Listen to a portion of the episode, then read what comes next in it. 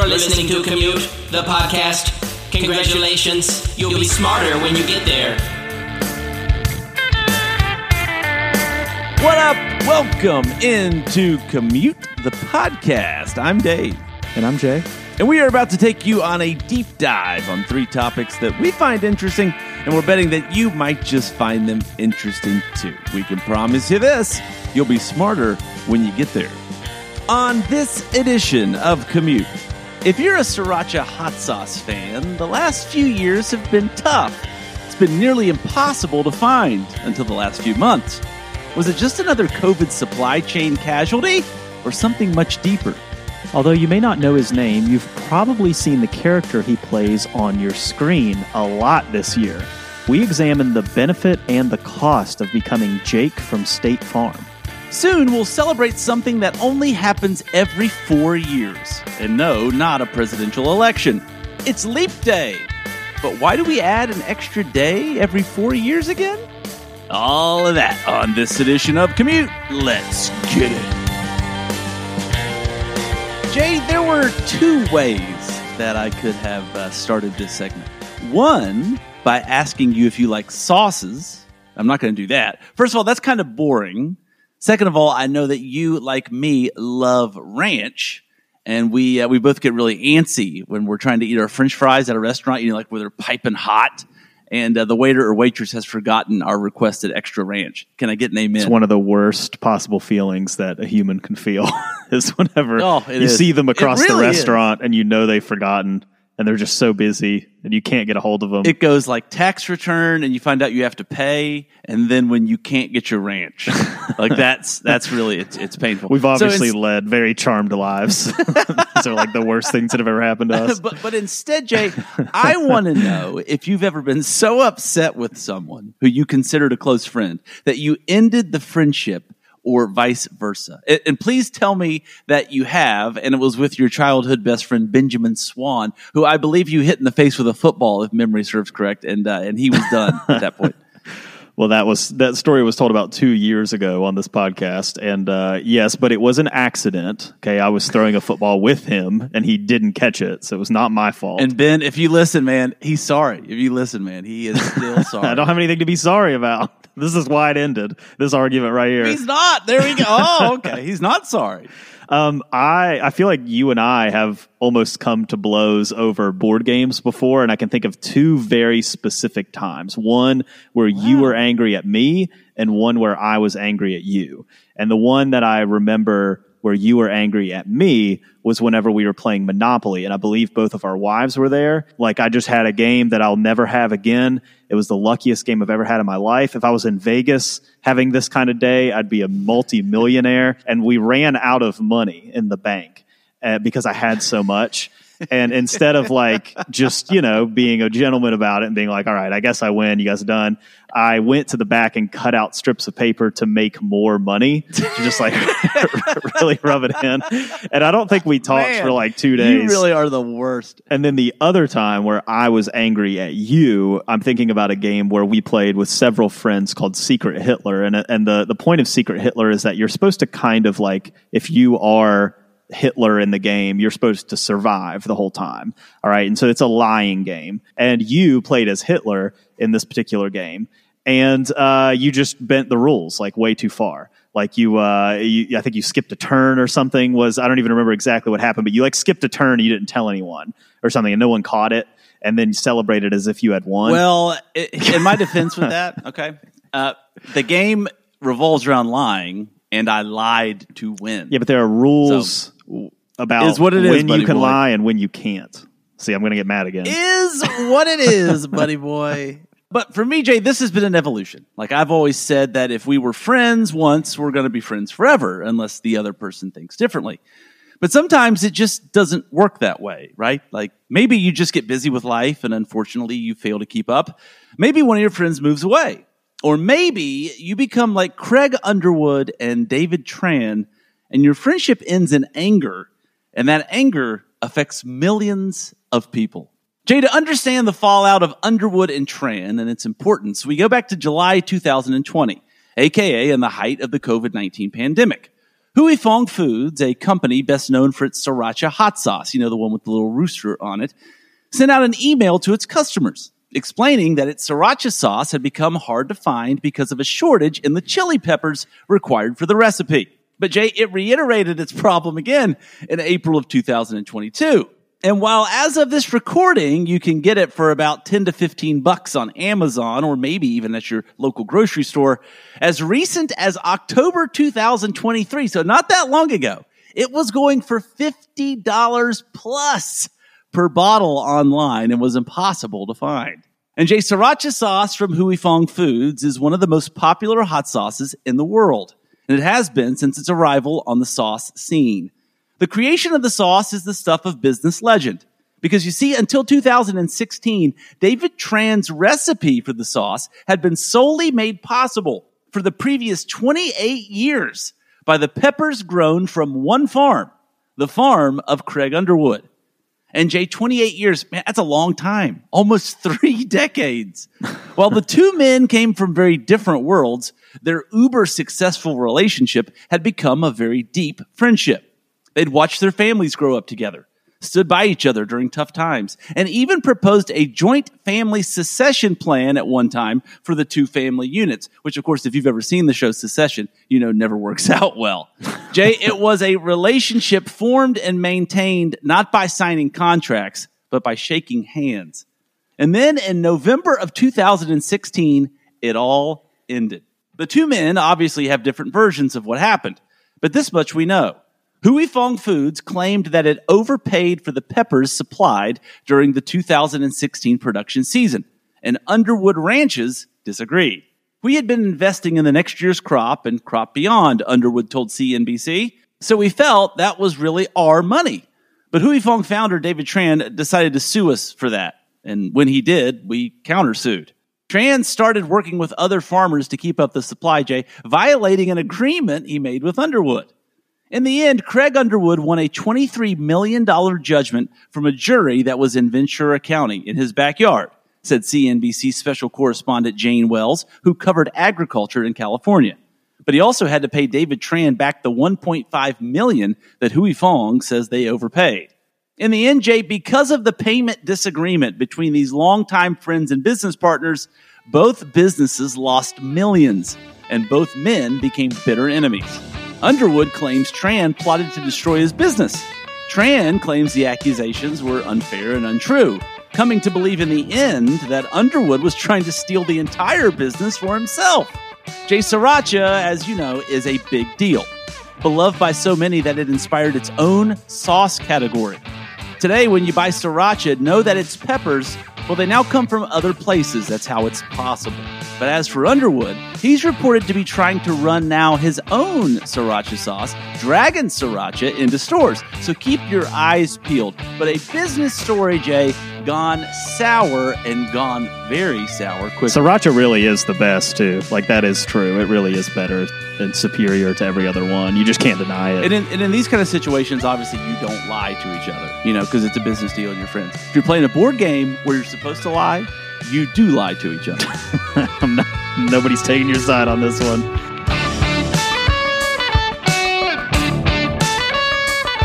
So, Dave, I am going to be discussing a brand representative character. And a lot of people feel a certain way about characters that represent a brand. You know, you think about Flo from Progressive, you know, we're going to be talking about Jake from State Farm, you know, these types of characters.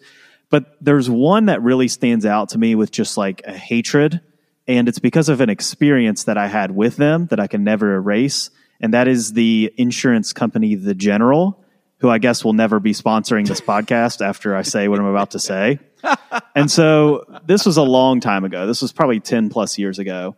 I was at a grocery store and my car was parked in the parking lot and was hit by just like a rampaging driver, like just flying through, not paying attention, drove off afterwards. Well, by some just miracle, somebody had jotted down the license plate of this person.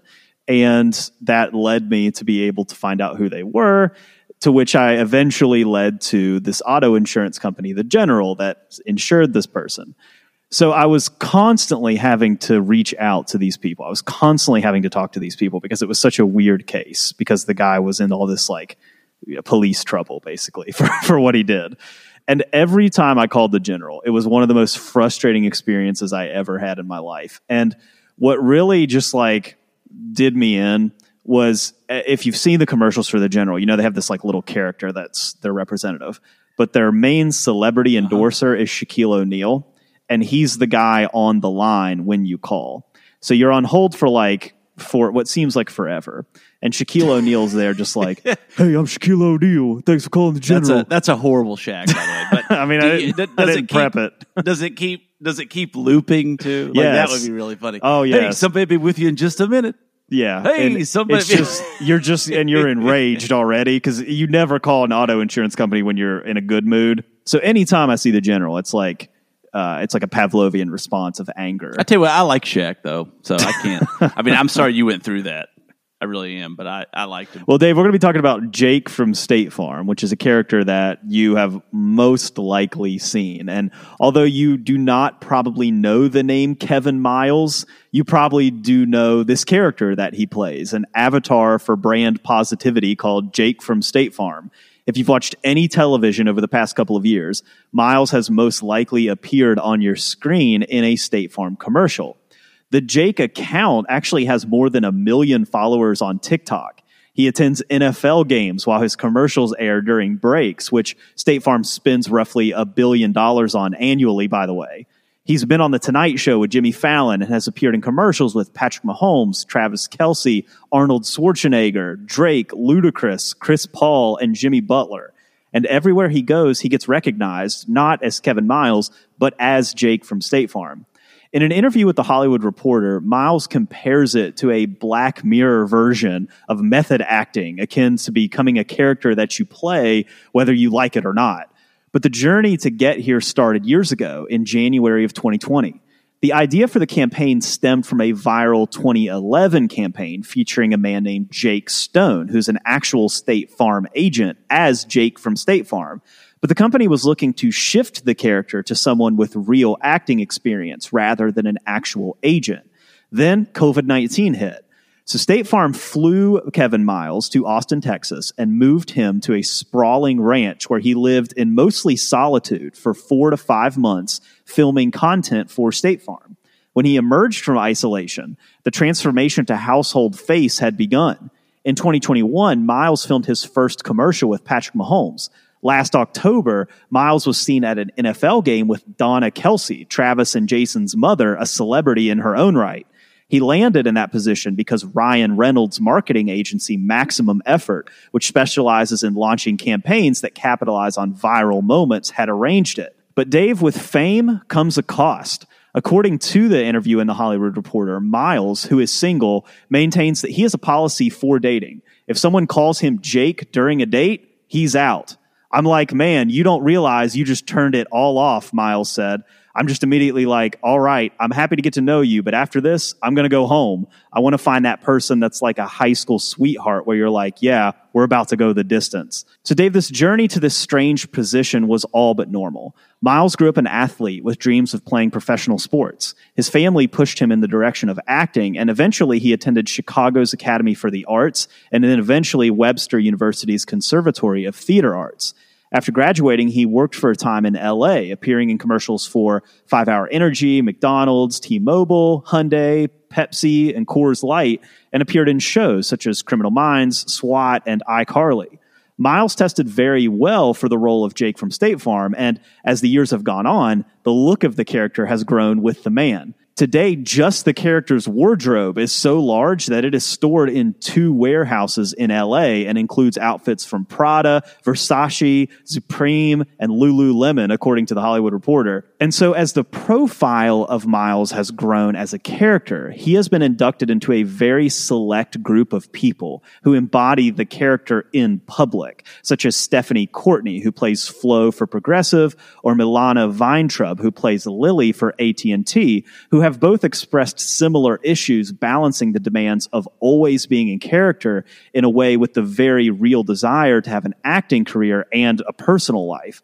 But past that, Miles has a bigger purpose. When he came on stage to give a speech at State Farm's 100th anniversary convention in 2022, he received a massive standing ovation. And this is because, Dave, State Farm agents operate as essentially independent contractors who own their own businesses. And they see a correlation between Jake from State Farm and the growth of their business.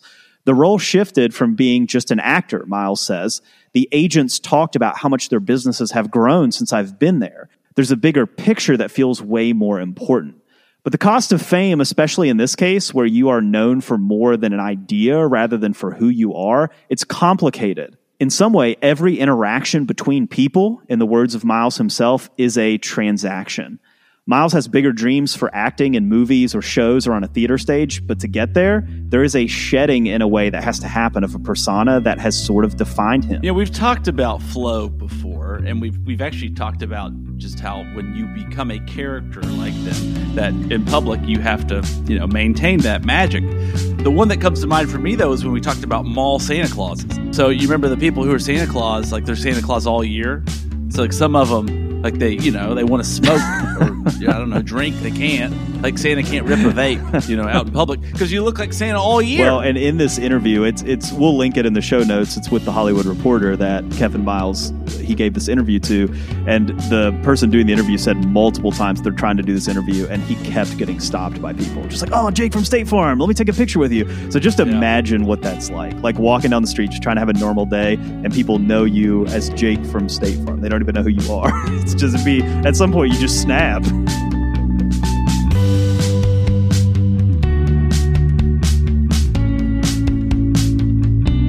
Finally, Jay, and uh, this may surprise you to hear, okay, but I seriously consider you to be a very smart person.